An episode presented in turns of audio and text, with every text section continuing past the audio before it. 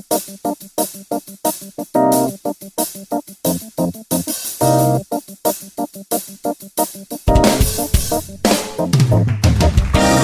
de solblekta stränderna i Santa Monica, Kalifornien. Mina damer och herrar, tillåt mig presentera Peppe Öhman, Magnus Silvenius Öhman. Det här är Magnus och Peppes podcast!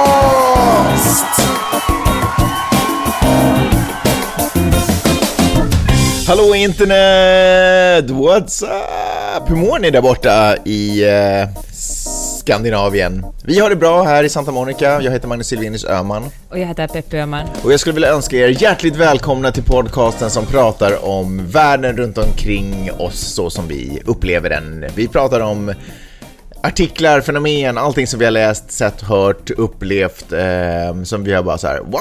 Varför gör man på det där sättet när man skulle kunna göra på det här sättet? Eller varför gör det på det här sättet? Hur borde vi göra istället? Och eh, vi är ju, eller du är ju journalist, så vi gör det här lite ur journalistiska och mediegranskande... Vad är du då? Nej, men jag är, Du är jag är en programledare. hottentott, det är vad jag är. Jag Jag vet inte. om man får säga det, det är kränkande. Vad, vad är, vad är hottentott för något? Att vara en hottentott. Ja, vad är det? Det känns som... eh, Jag tror att det var en sagofigur, typ såhär någonting sprunget ur Mumin. Eller Tintin. Ja. Är inte det en sån här rasistgrej Ja, just det. Det är, nå- det är typ så här som bandarerna fast nå, det är någon afrikansk eh, stam liksom. Någonting. Ah shit, ja, men då ber jag om ursäkt för det. Det var ju superignorant start på den här. Annars Åh, ganska... vi ska berätta hur man ska Annars- vara politiskt korrekt och kritiskt granska, granska rasism och antifeminism. Men låt oss börja med hottentottar. What's up med hottentottar? Ja, nej, men, Jerry Seinfeld. ja, jag ber om ursäkt för det. Det var ju inte alls meningen. Det var ju bara min ignorans. Ignorans. Det var så förknippat med... säger dumhet. Det var förknippat med serie... Jag hade inte... Jag tänkte inte på det där. Jag ska sluta använda det ordet. Jag har ju aldrig använt det annars. Nej, jag har faktiskt aldrig hört dig säga det. Nej, så det var ju konstigt att jag slängde ur med det helt plötsligt. Vilket fall som helst, och jag skulle bara säga det att vi också brukar titta på världen lite ur feministiska, ett feministiskt perspektiv. Varför är det viktigt Peppe? För att världen styrs av ett patriarkat. Och det behövs, eh, det behövs starka feministiska röster för att granska den här ojämställda världen vi lever i. Apropå granska världar, så eh, hade de lyckats få bilder från eh, månen där de kunde se amerikanska flagg. Am- USA var ju på månen på 60-talet. Ja, Jag vet inte om du känner till det. Och Får då... jag säga en rolig tweet jag just läste? Ja. Att eh, det är bara en konspirations... Liksom den här konspirationsteorin om att USA egentligen inte alls var på månen är egentligen... Det stämmer. Men det var Stanley Kubrick, de ville ha Stanley Kubrick att filma den här månwalken. Men han är en sån perfektionist så han tvingade dem ändå att filma in det på månen. Jag gillar det. Det skulle kunna vara sant. Jag gillar det. Mycket roligt. Ja, men vilket fall som helst. De har, de har fått bilder på de här flaggorna som jänkarna tryckte ner överallt på månen för att liksom claima månen. Eh, och nu är de ju, det är ju inga flaggor längre. För att solens UV-strålar har ju bara gjort sitt arbete på dem. Så att om, i händelse av att det ens står en pinne med ett tygstycke hängt därifrån så är det helt blankt och vitt. Vilket jag tycker är lite roligt, för nu är det ju mer fredsflaggor om de bara eh, hänger där. Eller vi ger oss Eller vi ger oss. Ja, det är faktiskt mer, mer det. Ja, skitsamma, lite kuriosa. Vad, vad har du tänkt på den här veckan? Jag har tänkt på fri abort. Varför har du tänkt på fri abort för? För att eh, Anita Schulman, som har podcasten Lille Lördag och Mm. snart Stora Lördag med Ann Söderlund, heter hon visst, hon talar om att eh, hon är gravid och funderar på att göra abort. Och då tänkte jag på hur eh, alla jag, de allra flesta jag känner är för fri abort, men när Anita sa det här fick jag en känsla att herregud, vad ska folk säga? Hur mycket hat kommer hon att få nu? För att i praktiken är fri abort okej så länge man är arbetslös och 19 och, eller, och liksom haft ett one night stand eller liksom är singel. Eller det finns liksom, inte officiellt men inofficiellt finns det vissa klausuler då det är okej för fri abort. Men är man en, en, eh, en kvinna mellan 30 och 40, bor i en lägenhet i innerstaden, har, är gift, har två barn och liksom någorlunda bra ekonomi som jag föreställer mig att Anita har, då är det liksom inte okej. Då är plötsligt folk sådär hmm, fri abort gäller inte lika mycket dig som andra människor. Okej. Och eh, Därför att man på något sätt väljer abort i någon form av lättja snarare än att det är kopplat till någon sån här ekonomisk du vet, omöjlighet. Ja, eller att fri abort på något sätt bara ska räknas om man kan Eller säga att jag är, jag är singel, jag, har dålig- jag har dålig ekonomi? Jag är för ung. jag är, precis, jag är för ung, jag är mitt uppe i i liksom... eh, Jag kanske haft eh, pro- problem på ett eller annat sätt. Ja. Då är det okej. Men fri abort är liksom inte lika okej. Om man glider in för, ut från en kärnfamilj Ja, precis. Och då med tänker jag att, eh, och... att så, så, kan- så, så kan inte liksom vårt eh, samhälle fungera. Om vi är överens om att fri abort är fri abort, då gäller det liksom precis alla som vill utföra en abort. Då kan man liksom inte då kan man inte komma med moraliska pekpinnar och säga att fri abort är lite mera för dig än för dig. Betyder det att man, om man, liksom har, om man befinner sig i en eh, kärnfamilj, så betyder det att man, man får inte berätta att man har det jobbigt och problem? Eller är det därifrån att det är, det är tungt redan som det är? Eller vad är, vad är det grejen? Nej, Liksom, det, det tror jag inte. Jag tror liksom abort är ju en, ett liksom, på många håll är ett väldigt kontroversiellt ämne, inte minst i det här landet. Alltså, du vet att i Texas finns det nu för tiden kvar tre stycken abortkliniker och många, Texas är en enorm stat, det är den största staten till och med. Eller kanske Alaska Ja. är större. Ja. Och folk måste åka liksom hundratals kilometer för att komma till en abortklinik köa jättelänge. Ofta är köerna så långa så att man hinner inte ens utföra en abort om man vill det.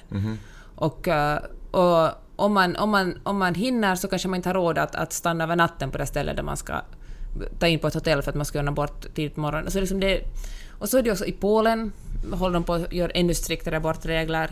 Jag menar, Irland har jättes, det är så jättestrikta abortregler. Det är liksom ingen självklarhet. Mm, men alla de här platserna känns ju som att de är väldigt tajt kopplade till religion. Det är religiösa platser, Ja. är- liksom, förstår du vad jag menar? Ja, det är det. Ja, precis. Man använder liksom religionen som ett argument Ja. för att begränsa kvinnans rättighet till sin kropp. Ja. Och jag tänker, men det finns fortfarande, jag vet inte om det handlar om religion eller det handlar om så allmän moral, men det finns fortfarande kvar liksom spår av den också. Vi tycker att vi är så himla sekulära och öppna och för fri abort och kvinnans jämställdhet. Men ändå kommer, så liksom blir folk otroligt provocerade av en kvinna i en viss ålder i en kärnfamilj som vill göra en abort. Och jag tycker att eh, Anita gör en enormt fin feministisk handling om, genom att tala om det här, genom att liksom öppet tala om sina funderingar. Nu menar jag såklart inte att någon ska börja utföra aborter bara liksom... Det är ju genom- inte en feministisk handling i sig att utföra en abort, men att kanske tala, tala om det och öppet representera en, en, eh, en liten grupp som inte vanligtvis är tillåten att göra abort kanske, så representerar fast man väl tycker det, så, så sagt tycker jag inte att man ska ut, såklart ska man inte göra en abort för att säga att nu är jag en stor feminist, det är ju mer eller mindre feministiskt att göra en abort. Men jag tycker att hon liksom eh, på något sätt bryter en, sån, en tabu genom att, genom att tala om det och kanske göra det. Visa att eh, fri abort gäller lika mycket för mig som för vem som helst annan. För, att, för det har vi kommit överens Mm. Men det är väl om i det här diskussionen som är samhället. den feministiska handlingen. Att göra abort kan ju inte vara en feministisk handling, det låter ju konstigt. Fan, är- förklara hur du menar. Jag, för, jag menar så här att feminismen öppnar upp för kvinnor att fatta egna beslut och ta kontroll över egna och väljer att göra vad de vill så att säga. Men själva handlingen som sådan är ju inte en feministisk handling. Den är ju bara en, en, ett kvitto på en feministisk diskussion som har förts. Fair enough, men jag tycker också att diskussion, det är jättelätt att säga så här, jag är för fri abort. Men ändå, när det kommer till kritan, när det verkligen kommer till handlingen, så är man lite mindre för det. Ja, Okej, så det kan vara både en feministisk handling och också ett kvitto Ja. på en feministisk... Så jag tycker att det är just det som är problemet här, att alla är superliberala, men till en viss gräns. När det kommer till själva handlingen så är man sådär backa att vänta lite nu. Och jag kan förstå, jag kan förstå liksom att, att det kan vara provocerande folk som har, eller det är provocerande för barnlösa, eller folk som har kämpat jättelänge med att få barn och liksom som, eh, som känner en enorm sorg för att, eh, för att inte få barn och så kommer någon säga att hej, jag knullar lite, jag blev gravid och jag ändrar mig. Eller nej, fan inte ändra sig. Man kan ju liksom ha sex och inte vilja och, och bli gravid. Och, och, och ingen, en abort, oberoende om man liksom är bombsäker på att man vill göra en abort, det är ju ingen lätt grej någonsin. Det är ju, det är ju en, ett... eh, Trots att man liksom vet att det här är beslutet jag vill göra, tror jag att inga kvinnor någonsin tycker att det är en, en, en lätt sak att utföra en abort. Det är ju alltid svårt oberoende. Men, men de här barnlösa som kanske då provoceras av det här, de har liksom... De har också... De lever också i ett samhälle eller, som är för fri abort. Fast vet du, helt ärligt, det, jag vet inte varför du sitter och pratar om vad barnlösa känner och tycker. Det kan ju du omöjligt veta. Nej. Ja, det är sant. Jag har faktiskt ingen tolkningsföreträde där. Nej. De får, ja, det var ett jättedåligt exempel. Och du vet ju inte ens om det är de som blir arga eller upprörda eller... Nej, och jag tycker absolut, det är säkert inte bara dem. Jag tror vem som helst liksom, att jag själv också är Och sådär... blir ens någon arg och upprörd reaktion. eller är det här någonting som händer i ditt huvud? Är det här en spontan reaktion över snarare att det känns i din kropp så här, "Äh, Men att du, precis som alla andra, Ja. också Fast bara, de nej reaktionerna vänta. när jag talar med folk, för liksom folk som lyssnar på Mm. podden, har folk varit liksom bekanta, kompisar bekanta har varit sådär att ingen har varit sådär att hon får absolut inte göra det här. Folk har varit sådär att vänta lite nu, pratar hon verkligen högt om det? Mm. Vad ska folk säga liksom? Vad ska, och folk har varit såhär att skulle jag kunna göra samma sak? Det blir på något sätt väldigt personligt beslut. Skulle Eh. du kunna göra samma sak? Du är ju väldigt feministisk. Nå, som sagt tycker jag inte att man ska utföra en abort bara för att göra en feministisk, för att visa att man är en Nej men, ärkefeminist. äh, nej, men om du känner, och du skulle Ja, hamna i situationer att du skulle göra, känna att okej, jag måste göra en abort. Skulle du prata om det öppet? Fan, jag, vet, jag tror faktiskt inte det. Va? Jag tror att jag är så feg. Jag vet inte. Jag tror liksom att det är svårt att säga här. Det skulle vara lätt för mig att säga ja för att jag är fri abort. Såklart ska jag prata om det. Jag hoppas jag ska kunna Varför prata är det det. så stigmatiserat? Varför är det så tabubelagt? Är för att eh, det sitter så starkt i att kvinnan ska vara en mor, föda barn och ta hand om barn.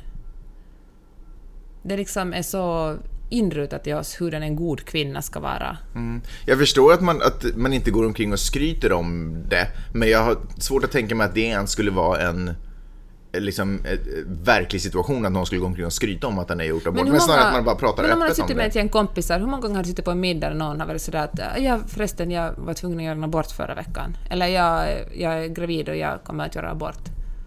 Nej, alltså det har väl aldrig hänt. Men, men jag först... Men, och det är ju jättekonstigt egentligen. Alltså förutom att det är ju ett konstigt samtalsämne att ta upp för det är ju... Ja, jag vet inte. Det beror på hur man nära man man säger är. att hej, jag... Jo, men om jag, stod, om jag stod supernära en tjejkompis, då skulle jag vilja att hon berättade för mig. Ja, om du skulle stå supernära. Men det är ju en är privat fortfarande- grej. Ja, men precis. Det är som att säga såhär, okej jag fick cancer, jag måste gå och operera mig nästa vecka. Därför tycker jag att om vi, är för, om vi har bestämt oss att vi är för fri abort, borde vi kanske tala mer om det. Absolut.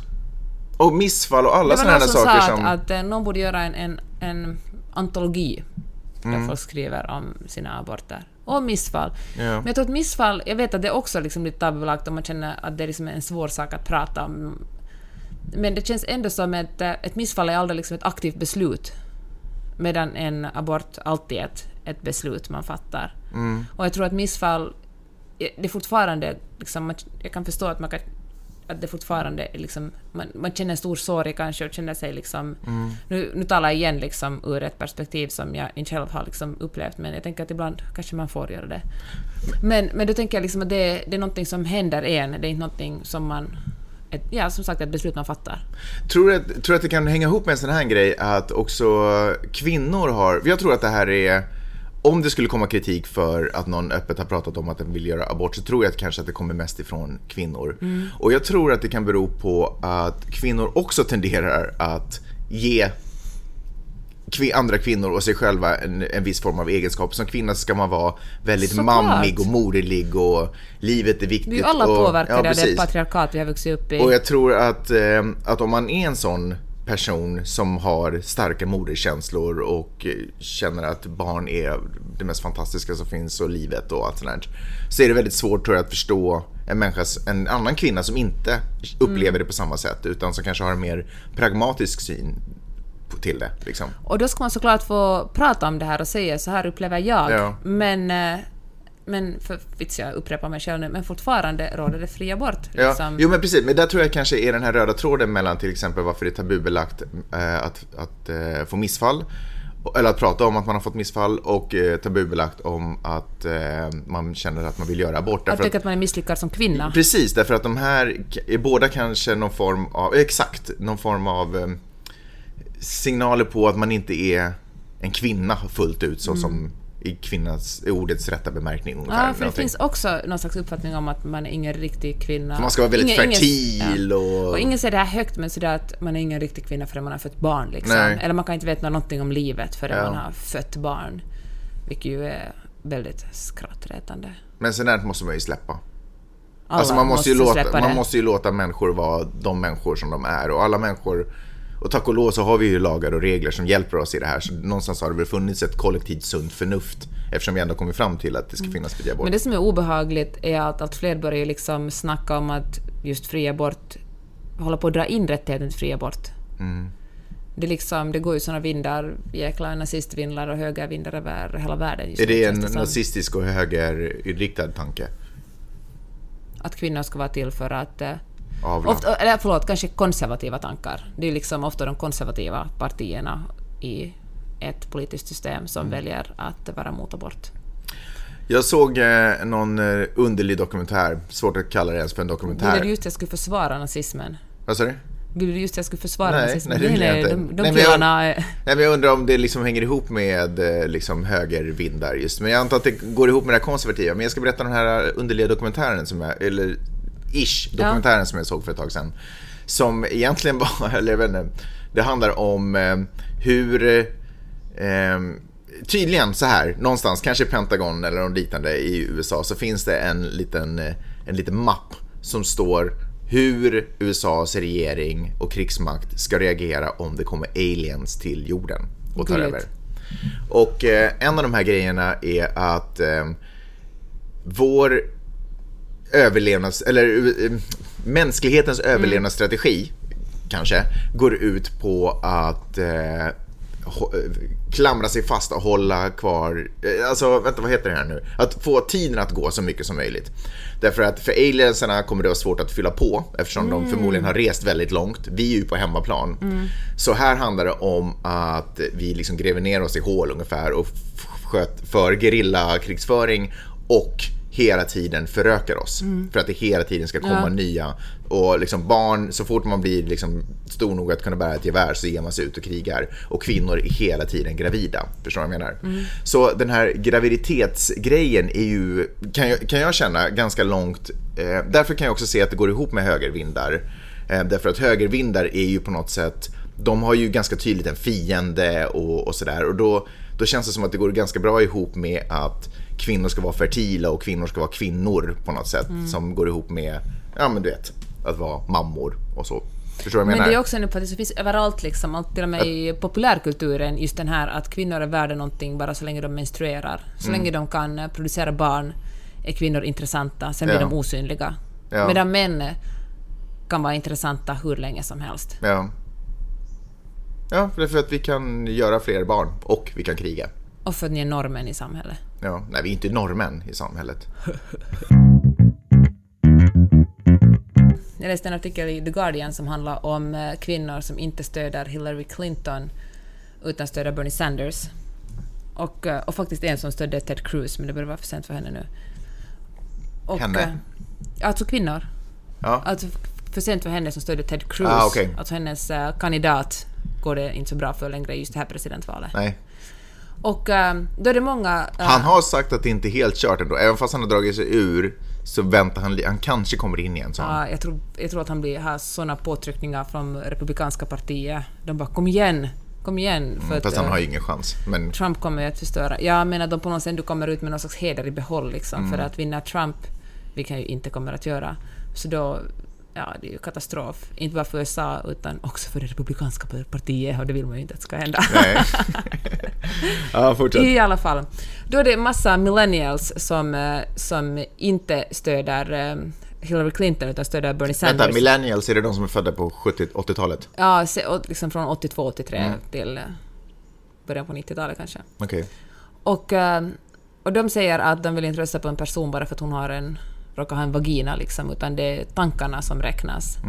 Och eh, det, kan man ju, det, är ju, det är ju inte en, stor, en jättestor majoritet, men liksom en, en stor grupp av folk, kvinnor födda liksom i, som är millennials, som, som väljer Bernie Sanders. Och vi har ju talat om det här förut också, jag tycker att det är svårt för att ens egna ideologi kanske ligger närmare Sanders, men det finns också någonting väldigt stort och symboliskt med att ha en kvinnlig president. Och, eh, och då tänker jag så här att kan det bero på att de här kvinnorna som är födda liksom på 80-talet och kanske början av 90-talet på något sätt inte har upplevt den här samma kampen för... De tar kanske för givet de rättigheter som eh, kvinnor har idag. Medan kvinnor som är födda liksom på 60-talet kanske och 50-talet har liksom verkligen den här andra vågens feminister, de måste jobba så jävla hårt.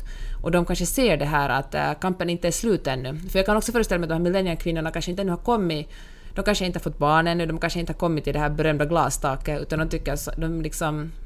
De tror att världen ligger öppen för dem. Ja, allt har gått ganska bra hittills. hittills. Men så kommer man, förr eller senare kommer man se det dunk jättehårt och då märker man shit, glastaket, nu kommer dit och då kanske man blir mer benägen av att, eh, att eh, rösta på en, eh, på en kvinna.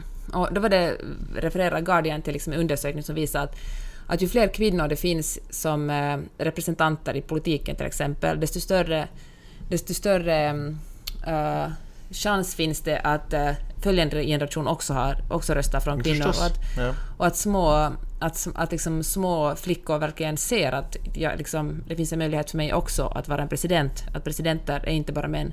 Eller att läkare, kirurger är inte bara män, eller liksom astronauter eller vad som helst. Och så var det så intressant för då hade, då hade då Guardian intervjuat en kvinna som då var emot Hillary. Och hon var sådär eh, min tolvåring tror faktiskt att hon kan bli president också. Så den där, den där undersökningen stämmer inte alls. Man bara, jaha. Bra vetenskapligt underlag. För att, ja, det att man refererar till en, ett, sitt eget barn så, som argument är ju liksom inte superbra. Ifall det var någon som inte förstod vad jag menade.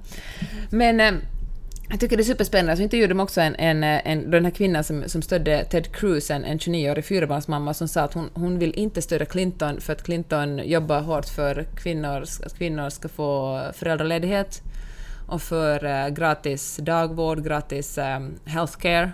För hon tycker att det begränsar individens valmöjligheter. Och det tycker jag är så otroligt intressant, att man kan säga så. Att någon som jobbar för att... eh, För i praktiken handlar det om att kvinnor ska få mer möjligheter. Man behöver liksom inte stanna hemma och liksom säga upp sig från jobbet för att man får barn, utan man kan stanna hemma och gå tillbaka till jobbet. Men att det finns faktiskt så supertiv, superkonservativa republikaner att de tycker att, eh, att eh, en föräldraledighet liksom begränsar valen. Men du kan tänka, sånt finns ju också... Men de har ju, inte, de har ju aldrig sett det. De Nej. förstår ju inte vad det betyder i praktiken. Men man förstår jag behöver ju liksom inte vara ett geni för att kunna räkna ut det. Ja, men vet du, jag tror, nej, det kan man ju tycka när man är uppvuxen på en plats där det är helt självklart. Men jag tror att det är svårt att liksom visualisera. Det är ju inte alls självklart. Alltså varje gång jag skriver om föräldraledighet på bloggen så är någon sån här oh, jag vill bestämma själv. I vår familj råkar nu bara passa sig bäst så att eh, mamman bara är hemma och pappan inte, inte spenderar liksom, eller tillbringar en minut med barnen. Det råkar bara passa oss. Det är valmöjligheter. Liksom folk fattar ju inte heller i Finland och Sverige att det handlar om strukturer och vi har jobbat jättehårt för att liksom försöka skuffa in några veckor pappaledighet. Och drömmen vore ju liksom att, att kalla hela skiten, liksom, eller försöka få folk att förstå att det är föräldraledighet. Det är liksom... Det är inte bara mamma som sköter om barn hemma. Mm. Det är så dåligt förklarat, men alla fattar ändå vad jag menar. Ja, jag tror alla fattar vad du menar. Vad, vad är din slutklump på den där?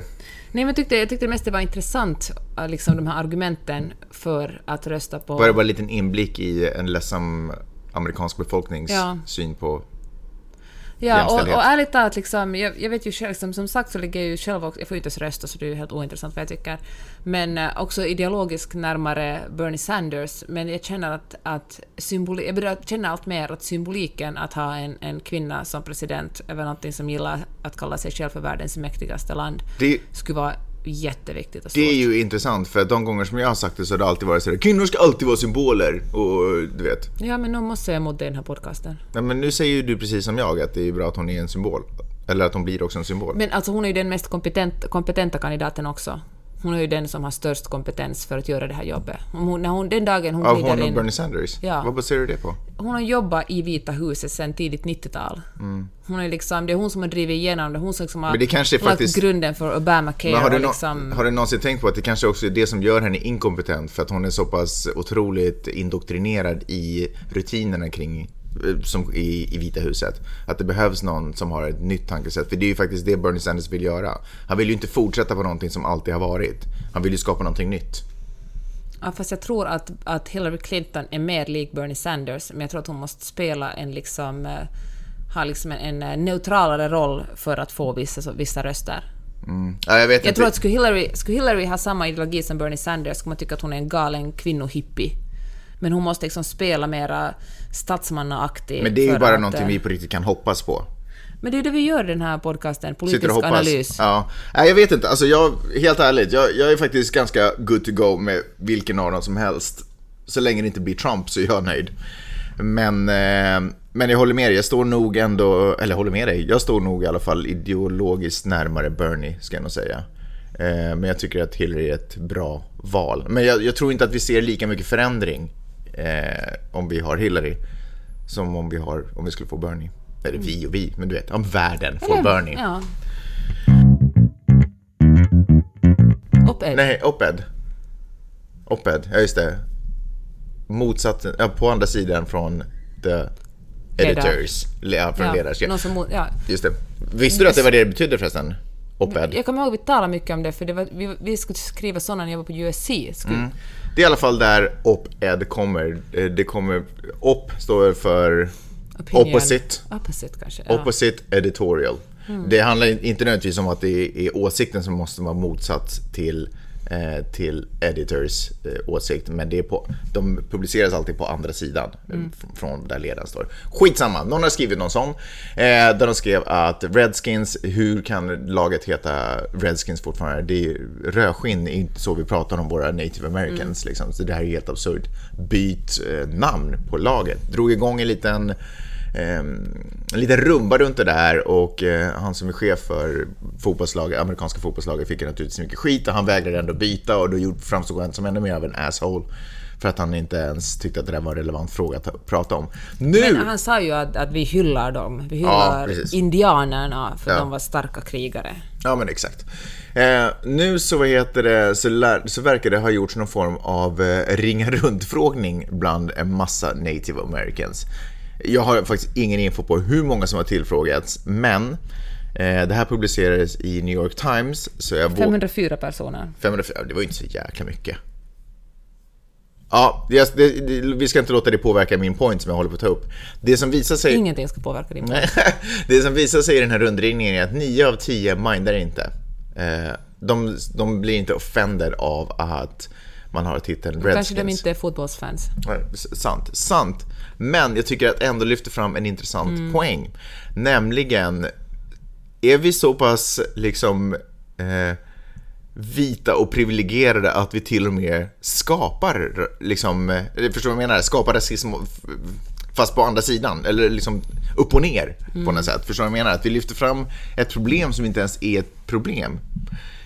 Eh, eller har försöker vi, försökte han göra världen bättre eh, och, och, och vad heter det, men och världen bara inte redo för det.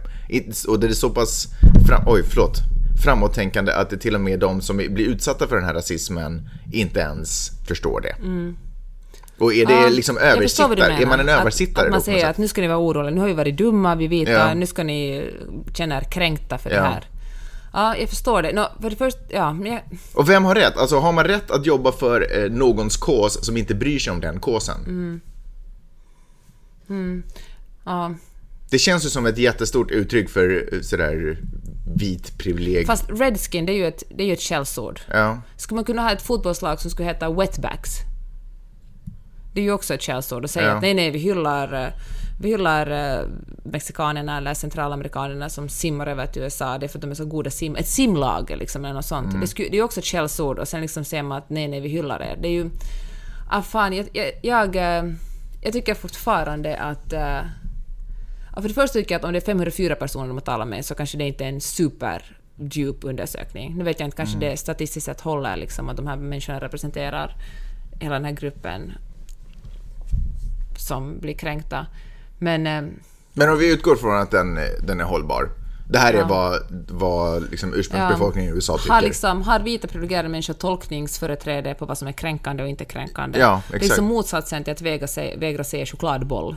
Ja, precis. Men, ehm, ja... Ja, fan, jag vet inte, för när man får den diskussionen då brukar det alltid komma någon och säga att jag har en kompis som är svart och han har ingenting emot, han använder inte själv liksom ordet chokladboll, han använder ordet en-boll. Och då, och då är man sådär, men den här personen kan väl inte representera en hel grupp. Nej. I, men, jag tänker... Netflix-serien The Unbreakable Kimmy Schmidt hade de ett helt avsnitt ah, om, som handlar om, eh, om hur en av huvudkaraktärerna blir kär i en man vars familj äger The Redskins. Och hon är, hon är sådär att hon, eftersom hon själv kommer från en, en, en stam... Vad heter det? Vad heter liksom, ursprungsbefolkningen?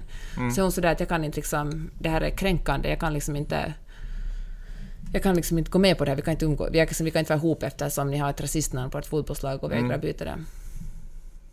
Sen handlar det också om en massa vita människor som cashar in jättemycket pengar på ett, på ett lag som heter Redskins, på ett lag som är ett öknamn på ursprungsbefolkningen.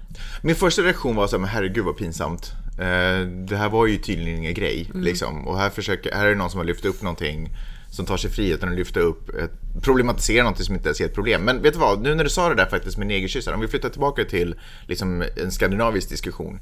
Eh, ponera att det hade gått upp till omröstning, eller liksom att man har gjort en motsvarande undersökning i Finland till exempel. Mm. Och så får man reda på att eh, ja, men du vet, 90, 90 av de eh, färgade i, i, i Finland. Man får inte säga färgade. Nej, men eh, de svarta mm. i Finland bryr sig inte. Nej, men för jag vill inte bara ha de svarta, men du vet, folk av alla... Rasifierade. Rasifierade i Finland bryr sig inte om att det heter eh, negerkyssar. Så är det då, behöver vi då byta namn på dem? Och då tänker jag så här att eh, mm, är det, det, är ju inte, det är ju liksom inte, det, jo, det är delvis för andras skull, men det är ju också för vår egen skull, därför att vi vill ju också utvecklas. Att bara för att... Eh, Sen tror jag också att en förtryckt grupp kanske inte alltid vill vara den besvärliga. Och Nej, det är också sant. Man bara att fuck, ni är idioter. Jag vet, men jag tänkte... Säg, döp era fotbollslag till vad ni vill och era liksom, bakelser till vad ni vill. Orka bry mig. Ja. Men jag vet, det är också sant. Men någonstans om vi litar på att en sån mm. undersökning skulle vara, folk verkligen har talat ur sitt hjärta och säger nej men helt seriöst, kalla det för vad ni vill, jag mindar inte. Mm. Personligen, jag bryr mig inte. Men jag tycker ändå att det här handlar ju faktiskt ändå också om en, för det är ju, det är ju ett, det är ju fel, det är ju inte schysst att säga, det är inte schysst att säga Redskin. Så även fast det finns en lång historia att ha det i fotbollslaget, så den historien kommer ju från liksom eh, vita män som har, ja men du vet, det är ju självklart. Plundrat och ja, dödat och liksom... Och jag tänker bara för den egna gruppen, för, för vår grupps, i egenskap mm. av vita, för vår grupps utveckling att komma vidare och göra bättre saker och lära oss att sätta andra människor i fokus istället för oss själva så är det ju bra om man också börjar använda, för det är så mycket som ligger kopplat till språket vi använder och jag tror att om man, om man, om man bara låter språket vara som det är så är det svårare också att komma över de här mentala blockeringarna och, och, och det spelar egentligen inte så stor roll om folk blir eh, förolämpade eller inte. Jag tror att vi ändå hela tiden måste jobba med att använda ett öppnare och mer inkluderande språkbruk för att liksom eh, för att vi själva ska utvecklas och få möjlighet att göra bättre saker. Förstår du vad jag menar? Boom! Du är bra Magnus. Tyckte du att det var bra sagt? Superbra sagt. En annan grej som jag har tänkt på handlar om barnuppfostran. Mm. Hur ska man ta hand om nästa generation? Och det har gjorts studier och det har gjorts undersökningar och, och sådär. Och sen så helt plötsligt snubblade jag över en, en liten artikel, hittade dem förresten, den artikeln hittar ni säkert på Flipboard som är en plats där vi samlar artiklarna som vi oftast pratar om i den här podcasten. Så mm. ni går in på flipboard.com och sen hittar ni oss under Magnus och Peppes podcast. P parentes, jättemånga tror att den här podcasten, podcasten heter Peppe och Magnus. Du, man, hör, man hör att du ler. Man, det är när Peppes mungipor åker åt varsitt håll. Ja, jag har en stor salivutsöndring. Mm, thanks. Um, Många tror att den heter Peppe och Magnus podcast. Det är, hur, för, det är ju jättekonstigt. Det är för att den här familjen är ett matriarkat och det känner folk på sig. är det signifikant för ett matriarkat att, att kvinnans namn kommer före? Ja. Mm -hmm.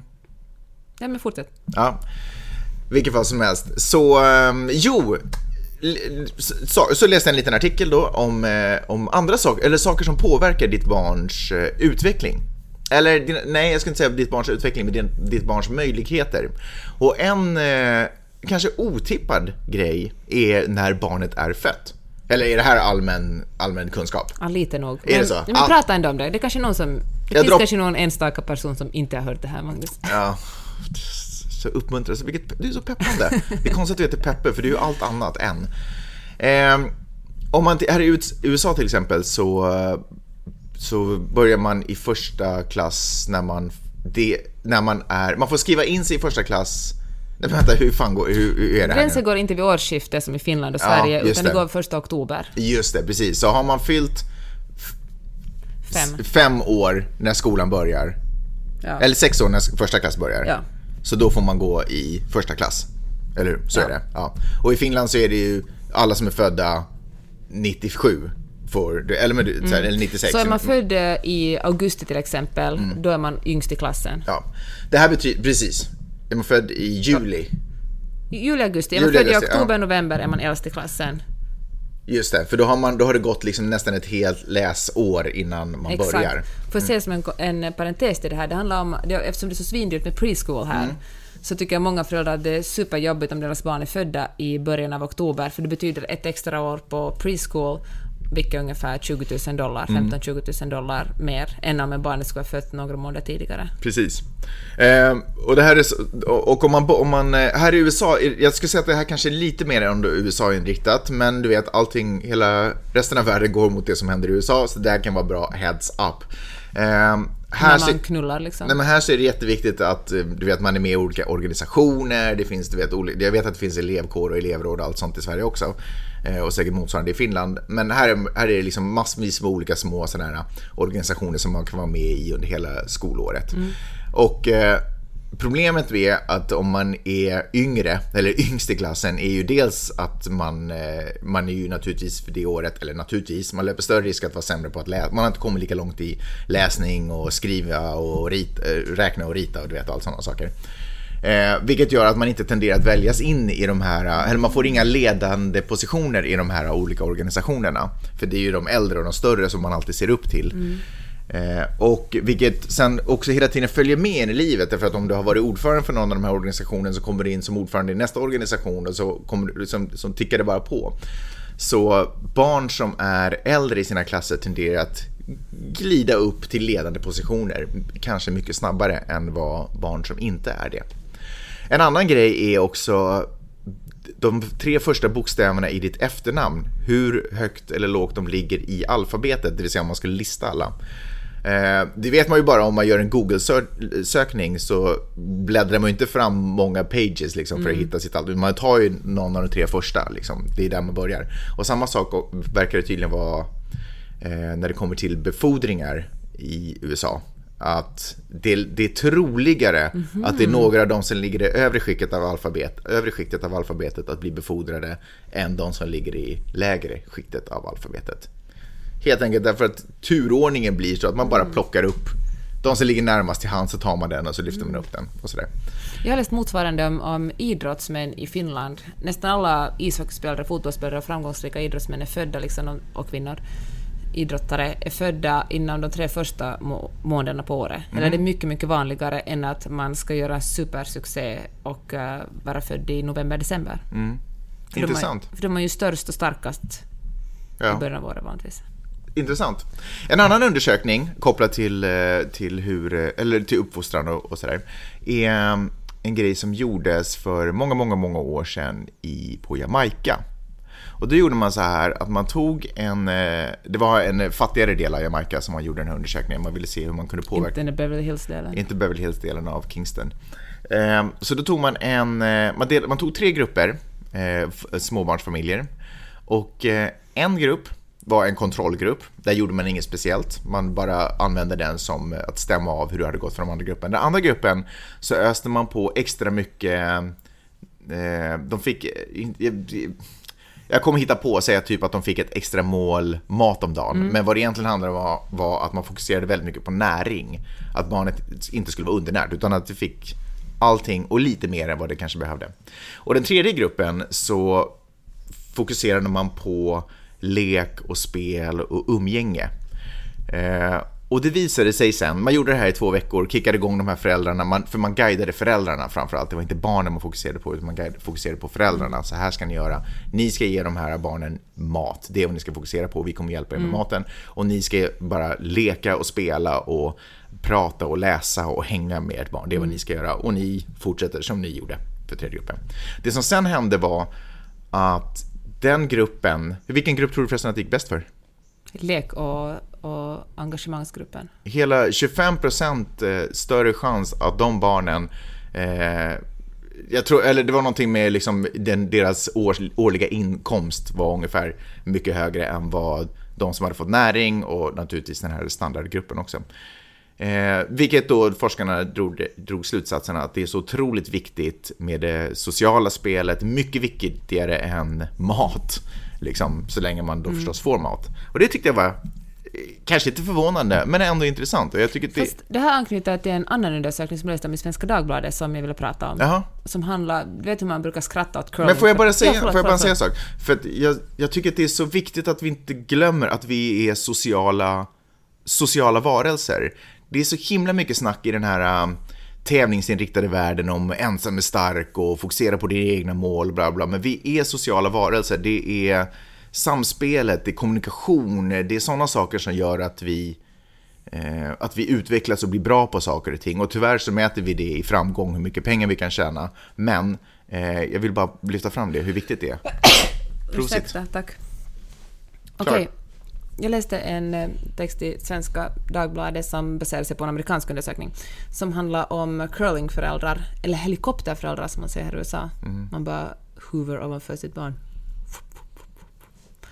Och uh, där stod det att vi har, vi har hånat och skrattat curlingföräldrar. Föräldrarna liksom tar hand om sina barn för mycket, följer, går hand i hand med dem överallt och liksom är på dem hela tiden. Och, och, eh, och, vi, och man har trott att, eller man har hånat de här föräldrarna och sagt att att barnen blir aldrig självständiga och de måste liksom få lära sig själva. Och livets hårda skola, det kan inte vara en chock för när barnen kommer ut i riktiga livet och märker att det inte finns en mamma eller en pappa som hela tiden är där och curlar och liksom sopar gatan framför en.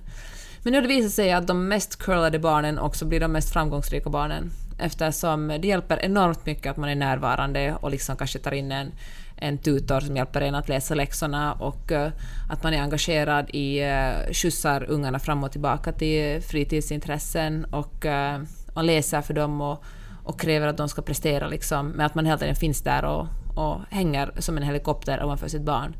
De barnen blir, nu talar jag igenom framgång i form av pengar liksom, men att det går, det går bättre för de barnen än de som har då fått vara självständiga. Jag tror att vi har en felaktig bild av hur, hård, hur, hur den här världen ser ut där utanför, som man alltid pratar om. Jag tror att eh, vi baserar våra tolk, eller, vi baserar vår tolkning av världen utanför institutionstecken på kanske våra egna eh, misslyckanden att nå upp till de målen som, eh, som vi har satt upp i våra liv som kanske i sig är baserade på felaktiga, du vet, du vet orimliga en orimlig uppfattning om vad som är möjligt eller vad som ens är viktigt och vad som ens jag som individ har kapacitet att göra och, och liksom mitt hjärta egentligen brinner för. Och så får vi en tolkning och så drar vi slutsatsen att åh nej, det är hårt och svårt där ute. Och sen så måste vi på något sätt uppfostra våra barn till att bli någon form av Navy Seals för att de ska ungefär klara det. Vilket är ju helt... Eh, det, det känns inte rätt liksom. Jag är extra glad för den här undersökningen som visar då att, att, barn inte, att det inte är näring som är det viktiga huvudsakligen, utan att det är sociala, för Vida får ju typ aldrig mat. Så då känns det ju extra skönt att det inte kommer påverka Men honom alltså så grejen är ju mycket. liksom inte bortfallet av mat, man kan liksom inte göra sin barn framgångsrik genom att ta jag bort några mål mat om dagen. Men jag förstod det. Jag skojar bara. Jag, jag, Jag, jag, jag, jag, försökte- jag har ingen sinne för humor, jag försökte måste på lite- acceptera om vi ska göra den här podcasten. Ja, jag förstår. Hörru, en kortis innan vi slutar. Ja. Är du rädd för den? Jag läser här på YLE att eh, regeringspartierna har kommit överens om nya linjedragningar i alkoholpolitiken. Finland har ju ett speciellt förhållande till alkohol och eh, man tycker väldigt mycket om det, men det finns väldigt stränga regler. Och det står till exempel att, det här gör dig glad, starka longdrinks får säljas i matbutiken. Varför gör Du det mig glad? Du älskar du inte Lonkero? Ja, okej. Okej, men du bor ju inte ens i Nej. Finland. Du kommer knappt vara där resten av ditt liv, så det skiter du faktiskt blankt i. Mm. Okej. Ehm, alkoaffärerna kommer att stänga klockan nio istället för klockan åtta. Um, festivalernas öltält försvinner och regleringen av utskänkningsområden lättar. Jag vet att vår vän Janne Strang kommer att vara så jäkla glad över det här. Det har han tjatat om så länge jag har känt honom. Uh, 16-åringar får servera alkohol under övervakning av den skiftsansvariga chefen. Det blir lättare att marknadsföra alkohol. I fortsättningen får kunden köpa flera portioner alkohol på en gång. Det blir tillåtet att köpa alkohol på kredit. Och uh, dessutom har riksdagsgrupperna preliminärt bestämt att alkoholtillverkarnas näthandel till utlandet ska avregleras. Vad känner du när du hör det här? Jag tycker att det är superbra. Eh, mer alkohol till det finska folket. För det är ett folk som har... Det kommer att öka kreativiteten, tänker du? Ja, men det är folk som i decennier och århundraden har visat att det är någonting de kan hantera. Så jag tycker att det här är... ja, alla, alla gånger som man har gjort någonting för... Du menar att finnarna har vunnit liksom förtroende? Mm. Alla, absolut. Alla gånger som man har gjort liknande sådana här, när man tog in alkohol i, i butiken och någonting, så har det alltid visat att fin, finländare på ett ansvarsfullt sätt har tagit sig an den här nya friheten. Och... Eh, Eller konsumera på ett kontinentalt sätt? Ja, precis. Druckit mindre, kanske ett glas vin till maten, max ungefär. Nej, men alltså allting som man har gjort för att underlätta finnar att dricka alkohol har ju alltid spårat ur. Dödsfall har gått upp. Eh, alla, liksom alla så alkoholrelaterade dödsfall. Våld. Våld, precis, vare sig det har kommit i form av våld eller leversjukdomar eller någonting annat. Men å andra sidan, med tanke på vägen Finland är på väg att ta, så kanske det är ett snabbare sätt att nå botten innan man kan börja bygga upp en ordentlig stat igen. Tills Finland, likt fågel Fenix, stiger upp ur askan. Ja, för förr eller senare kommer göra det. Men det är någon, alltså Finland är på någon form av väldigt destruktiv, eh, självdestruktiv eh, väg just nu. Och jag vet inte varför det är på det sättet, för det är ett fritt land att leva i, det är en demokrati där man eh, faktiskt kan kontrollera sin, liksom påverka sin framtid utan att riskera att hamna i fängelse eller torteras för det. Mm. Och det finns eh, gratis skola, gratis sjukvård, vi tar hand om varandra egentligen ganska bra. Naturen är underbart vacker. Människorna är fina. Va? Måste du dra upp den enda lögnen här när jag försöker hålla på? Nej, jag ska bara. Eh, nej men alltså det, det finns alla möjligheter att göra vad man vill i det där landet egentligen. Eh, så det, det är synd, det är tråkigt. Men vet du, det kommer vända. Man behöver, ibland så måste man gräva ner sig jättedjupt innan man förstår att man gräver åt fel håll. Liksom. Du vet det där gamla talesättet. Mm. Hörni, tack för att ni har lyssnat den här veckan. Hyllningar, motargument och bara vanliga kommentarer kan med eh, glädje skickas till på Facebook, bloggen, Instagram och alla andra sociala medier. Jag önskar er en superfin vecka. Sköt om er. Hej då! Hej!